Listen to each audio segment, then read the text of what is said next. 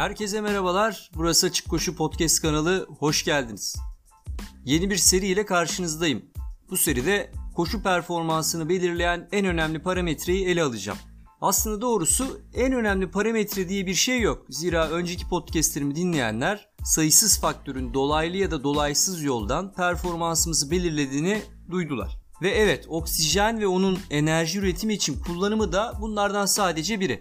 Ne var ki kullanım kapasitesinin performansı doğrudan yansıttığına olan inanış, böyle bir inanış var. Oksijeni ve aerobik kapasiteyi oldukça merak duyulan bir mertebeye çıkartıyor. Açıkçası incelemesi de çok keyifli.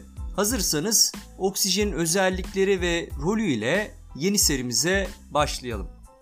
Koşma eylemini tanımlarken ister istemez oksijeni konuya dahil etmek gerekiyor. Çünkü susuz, gıdasız, kilometrelerce koşuluyor ancak oksijen olmadan bırakın koşmayı hiçbir şey yapılamıyor. Oksijen bir çeşit var olma koşulu, oluşum zemini çünkü. Mesela bir resim yapmak istediğinizde oksijeni yerine koyacağınız şey fırça ya da boya kapsülü değil, tuval oluyor. Bir çeşit her şeyi belirleyen altyapı gibi. O olmadan bildiğimiz şekliyle yaşamın devamı mümkün değil. Oksijenin kullanımına dönük basit bir örnek vereyim. Buharlı bir lokomotiftesinizdir diyelim ve trenin hareket edebilmesi, daha hızlı gidebilmesi için kömürü habire kazana boşaltırsınız. Ancak hemen her şey hazır olsa da oksijensiz hareket mümkün değildir. Zira tren vagonları, tren yolu, raylar, makinist, kazan falan tüm parçalar oksijenin varlığıyla ancak anlam kazanırlar. Oksijen kömürün ateşle buluştuğunda yanmasını sağlar ve açığa çıkan ısı ile buhar elde edilir. Lokomotif ilerler. Sadece kömürün yanıp elde edilen buharın mekanik enerjiye çevirminde değil, kömürü kazana boşaltan işçinin kas gücünü kullanması için de eğer işçi bir robotsa mesela ve oksijene gerek duymuyorsa o robotu tasarlayan, montajını yapan insanların kullanacakları beyin ve elleri için de oksijen gerekmektedir. Bilmem anlatabildim mi durumu? Zira oksijen sadece işin sonucunda ortaya çıkacak edimlerle değil yani bütünsel olarak ta başından itibaren e, olayın içinde. Yaygın bilinen inanışa göre tıpkı lokomotif örneğindeki kömür gibi yediğimiz karbonhidrat ve yağlar da oksijen aracılığıyla yakılarak enerjiye dönüşür. Bunun nedeni özellikle lisede organik kimya derslerinde aklımıza kazınan bir kimyasal denklemdir. Neydi o denklem? 6 karbonlu bir şeker molekülü ki glukoz oluyor bu. 6 oksijen molekülü ile tepkimeye girerek karbondioksit ve su açığa çıkıyordu ve enerji elde ediliyordu ısıyla birlikte. Bu denklem oksijenle birlikte yakılan şeker molekülü olarak ifade edildiği için bizler oksijenin bir çeşit yakma aracı olduğuna inanıyorduk. Keza metabolik olarak böyledir de. Yani bu şekilde ifade edilir. Enerji kaynakları yakılır. Şeker, karbonhidrat, işte yağlar falan yakılır olarak ifade edilir. Ancak sonucun bu şekilde olması işlem açıklamasının da doğru olduğu anlamına gelmez. Çünkü oksijen metabolik olarak gıdaları yakma görevi yapmamaktadır. Oksijen elektronegatifliği oldukça yüksek bir moleküldür ve olay tamamen kimya çerçevesi içerisinde gerçekleşmektedir. Flordan sonra periyodik cetveldeki en yüksek elektronegatifliğe sahip elementtir oksijen ve yaşamsal faaliyetlerin düzenlenmesi, evrimsel olarak organizmaların oksijene bağlı olması bu kimyasal özellik sayesindedir. Elektronegatiflik, kimyasal bağa sahip bir molekül ya da bileşiğin atomlarının bağ elektronlarını yani atomun bir parçası olan atomun çevresinde dönen elektronları kendine çekebilme gücünün ölçüsüdür. Herhangi bir elementin başka bir element, başka bir molekülün çevresindeki elektronları kendine çekebilme gücüne elektronegatiflik adı veriliyor arkadaşlar. İşte oksijen de bu elektronegatiflik konusunda oldukça güçlü ve hatta dediğim gibi flordan sonra yüzlerce elementin içinde olduğu periyodik cetveldeki en güçlü elektronegatifliğe sahip ikinci element. Bu ne demek oluyor? Yaşamı biz oksijene bağlı olarak değerlendiriyoruz ya. Yani örneğin başka bir elementin var olduğu bir evrende mesela oksijenin yerini alabilecek başka bir element de olabilir. Oksijenin bu özelliği yaşamın ATP üreterek tabii birazdan ifade edeceğim. Başlamasını ve devam etmesini sağlama noktasında ortaya çıkmaktadır. Yani oksijen bu özelliğinden dolayı aslında hayatın bir parçası diyebiliriz. Ve oksijen de canlı hücresinde ETS adı verilen elektron taşıma sisteminde ETS deniyor buna. Son adımda devreye girerek elektronları koparmakla ve ATP sentezinin devam etmesine görevlidir. İşte yaşamın yaşamın devam etmesi, yaşamın var olmasını sağlayan düzenek bu aslında. İleride elektron taşıma sistemi ve ATP'den çok ayrıntılı bir şekilde bahsedeceğim arkadaşlar. Şimdilik sadece oksijenin yolculuğuyla ilgileniyor olacağız. Bir örnekle açıklık getireyim mevzuya. Mesela Kaz Dağları'na gittiniz. Henüz deniz seviyesindesiniz. Bilindiği bir Kaz Dağları'nın bulunduğu bölge oksijence en zengin bölgelerden biri yeryüzünde. Böyle e, yıllardır bizi ifade edilen, böyle gurur duyulan tuhaf bir durumu var. Bor minerali gibi Kaz Dağları'nda e, böyle bir çok fazla anlatılan bir hikayesi var. Derin bir nefes çektiniz. Mis gibi hava. Ciğerleriniz oksijenle doldu ve siz bu durumu temiz havayı teneffüs etmek olarak algılıyorsunuz. Halbuki olan şey şu. Çektiğiniz oksijen hücrelerinize taşındıktan sonra elektron taşıma sistemi adı verilen ve yaşamın sürdürülmesini sağlayan bir düzenekte birbiri ardına görev alan bileşenlerin sonuncusu olarak devreye giriyor ve elektronları kendine çekerek ATP üretilmesini sağlıyor. Solunum dediğimiz şey esas olarak bu mekanizma. Yani solunumdan sonraki şey diyelim. Çünkü solunum sonuçta oksijenin alınıp verilmesi transferi. Yani olayın mis gibi havayla doğrudan bir alakası yok arkadaşlar. Zira siz o mis gibi havayı katmerlemek için Kaz Dağları'na çıktığınızda yani deniz seviyesinden yukarı doğru çıktığınızda, dağa çıktığınızda ve ciğerleriniz o havayı çektiğinizde ne yazık ki aynı sonuçla karşılaşmıyorsunuz. Sizin bolca oksijene sahip sandığınız ortamın bilenler bilir bu arada Mecidiyeköy köprü altında otobüs beklerkenkinden farkı yok. Hatta daha da beter. Yani Mecidiyeköy'ün E5'in üzerinden geçtiği Mecidiyeköy'ün altında bir dönem otobüs durakları vardı. Öyle havasız, öyle iğrenç olarak değerlendirilen yerde içinize teneffüs ettiğiniz oksijenin Kaz Dağları'nın 1500 metre rakımında çektiğiniz oksijenden daha fazla olduğunu iddia edebilirim. Çünkü yükseğe çıktıkça içinize çekebileceğiniz oksijen miktarı azalıyor. Ama siz ister deniz kıyısında, Altınoluk'taki deniz kıyısında isterse de 1500 metre yukarıda Kaz Dağları'nın işte Hasanboğlu falan oralara çıktığınızda sanki inanılmaz oksijen alıyorsunuz. Açık hava, temiz hava, oh mis falan diye kendinizi avutuyorsunuz. Halbuki bunun olayla alakası yok arkadaşlar. Ne yazık ki. Bu yüzden lütfen sessiz olun. Bilen birinin yanında oh ne güzel dağ havası iyi geldi mis gibi oksijenle dolduk falan demeyin. Size bu duyguyu yaşatan şey çektiğiniz oksijen miktarı değil çünkü.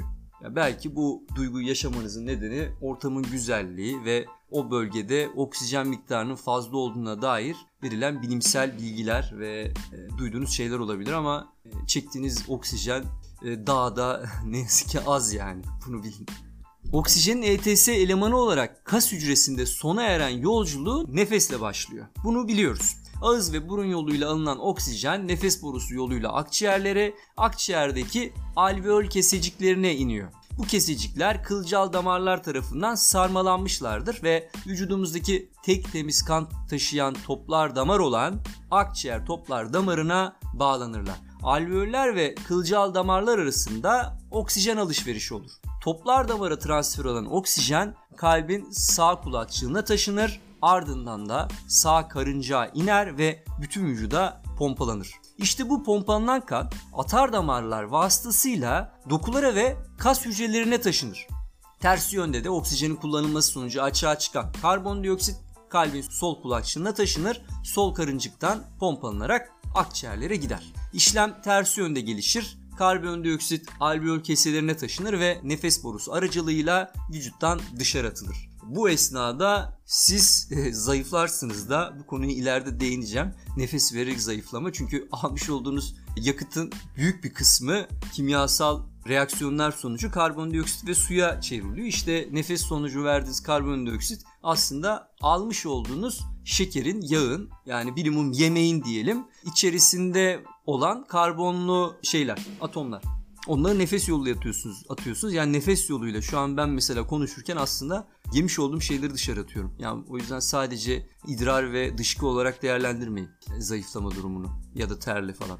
Oksijen ifade de etmiş olduğum gibi elektron taşıma sisteminde görev alır ve organizmaların enerji birimi olan ATP'nin sentezinde önemli bir role sahiptir. Hatta bence en önemli role sahip. Para nasıl ki toplumların mübadele aracı ve somut olarak diğer başka eşyaların maddi değerini belirliyor ve onları temsil hakkına sahip. ATP molekülü de metabolik faaliyetler sonucu açığa çıkan enerjinin kendini ifade biçimi. Metabolik enerjinin mekanik enerji dönüşümünde ATP olmazsa olmaz. Vücudumuzun enerji değer ölçüsüdür ATP. Para örneğini verdim çünkü mesela parayı bir değişim nesnesi olarak, değişim metası olarak başka pek çok nesnenin yerine kullanabiliyoruz. Onun yerine kullanabiliyoruz. Yani örneğin bir koltuk alacaksınız. Koltuğun bir değeri var. Koltuğun değeriyle eşit değerde başka bir şey. Mesela ufak bir sandal şey sandalye olabilir, masa olabilir bilemiyorum yani karşı aynı değerde. Bu ikisi aynı değerde olduğunda bir değişim aynı aracı olarak değerlendirilebiliyor. ATP de böyle arkadaşlar. Enerjinin değer biçimi ve sizin üretmiş olduğunuz enerji kendisini ancak ATP üretilen ATP kadar gösterebiliyor. Ve ATP olmazsa enerji de üretilemiyor. Yani enerjinin üretilme biçimi organizmalarda ATP. Doğadaki bütün organizmalar ATP kullanarak ancak enerji üretir ve yaşamlarını devam ettirirler. Oksijen de bu değerin daha yüksek düzeyde üretilmesinde etkilidir. İleride de detaylandıracağım gibi oksijenin devreye girmesiyle üretilen enerji katlanarak artar. Koşu esnasında 3 farklı yolla enerji üretilebilir. İlki acil sistemdir, ikincisi ise glikolizdir. Bu iki yolda da oksijene ihtiyaç duyulmaz. Acil sistem olarak ifadelenen üretim farklı üretim yollarını kapsamaktadır aslında. Tek bir başlık altında sunulmalarının sebebi oldukça kısa süre içerisinde aktif olmaları ve yine çok kısa ömürlü olmalarıdır. Henüz kullanılmamış mevcut ATP'ler ve kreatin fosfat bunlara örnektir. Maksimum 15 saniyelik enerji ihtiyacını karşılayabilirler. 15 saniyeden sonra depoda kalmazlar, biterler. Tabi tekrar depolanabilirler ama e, bir belli bir süre alır. O yüzden başka enerji üretim mekanizmaları devreye girer ki glikoliz kas hücresi sitoplazmasında oksijene gerek duyulmadan ve glukoz harcanarak enerji üretilmesinin ifadesidir ki bunlar diğer enerji mekanizmalarından biri. Glikoliz de maksimum 90 ila 120 saniye kadar sürdürülebilir enerji üretilir. Üretimin sürdürülememesinin nedeni ortaya çıkan yan ürünlerdir. Yan ürünler hücre içini asidize eder metabolizmanın sağlıklı çalışmasını engellerler. Belli bir noktadan sonra performansı devam ettirmek mümkün olamaz. Oksijenin kullanımı sırasında ise yan ürün açığa çıkmaz arkadaşlar. Bu sayede de uzun süreler boyunca enerji üretilebilir. Daha sonra oksijenle birlikte çok daha yüksek düzeyde enerji üretilir. Zira az önce de bahsettiğim gibi ATP üretimine olanak tanıyan elektronları kendine çekerek çevrimin devamlılığını sağlar oksijen. Ki bu kendini çektiği elektronlar da yüksek enerji seviyesine sahiptir ki bu şekilde de daha fazla ATP üretilir. Koşu esnasında oksijen kullanımı metabolizmayı diğer egzersizlerde olduğu gibi farklı düzeyde etkilemektedir. Mesela egzersiz esnasında aktif olan kas grupları normale göre yani istirahat halindeki durumlarına göre 20 kata kadar fazla oksijene gereksinim duyabilirler. İnaktif olan dokularda ise gereksinim değişmeden kalır gereken oksijeni aktif kaslara iletebilmek için bünyemiz iki farklı metabolik değişiklik gerçekleştirir. İlk olarak metabolik faaliyetin yoğunluğu arttıkça damar kesitlerin genişlemesi yönünde bir sinyal üretilir. Kanın pompalandığı damarlar genişler. Bu sayede birim zamanda akışı gerçekleşen kan miktarı artar. Aktif kaslara giden damarlarda kan debisinde artış gerçekleşir ve daha fazla oksijenin taşınması mümkün hale gelir. Bunu doğrudan bacak kaslarımızı saran damarların belirginleşmesinde görebiliriz. Koşuyu henüz tamamlamışken bacak kaslarınıza baktığınızda normalden daha belirgin damarlar göreceksiniz. Bu buna örnek. Ayrıca splanknik iç organsal olarak ifade ediliyor. Manevra adı verilen splanknik manevra aktif olmayan dokulardaki kan akışının aktif olan kas ve dokulara yönlendirilmesi olayı gerçekleşir. Bu da ikincisi. Bağırsak, böbrek, karaciğer gibi organlar normalde istirahat halindeyken yani aşırı kan akışına sahiplerdir. Öte yandan çok düşük kan akışı koşullarında dahi uzun süreler faaliyetlerine devam edebilme özellikleri de vardır. Keza egzersiz sırasında da düşük kan akışının üstesinden kolaylıkla gelebilirler.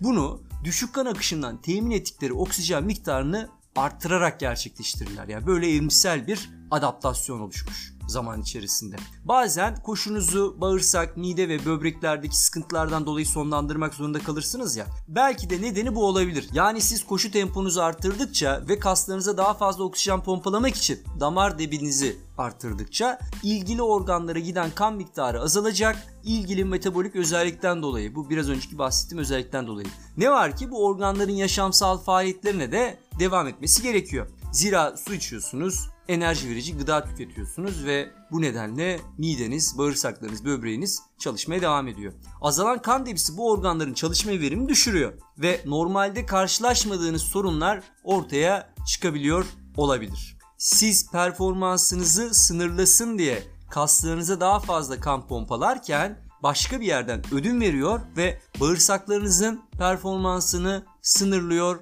olabilirsiniz. Bu şekilde bir açıklaması olabilir yani. Evet bu bölüm biraz kısa oldu. 20 dakikayı buldurmaya çalıştım ancak beceremedim. Sonraki konuyu dahil etmek isterdim ancak o konu Voikimax olduğu için hiç bulaşmak istemedim. Çünkü kendi başına bir bölüm olmayı hak ediyor oksijen kullanım kapasitemiz. Bölümde oksijenin rolüne değinmeye çalıştım. Oksijen enerjinin üretilmesinde oldukça önemli bir role sahip. Orta ve uzun mesafe koşucuları için oksijeni kullanabilme verimi kritik bir mevzu arkadaşlar. İlerleyen bölümlerde adım adım işleyeceğiz bu konuyu. Şimdilik bu kadar. Gelecek bölümde buluşuncaya değin keyifli dinlemeler.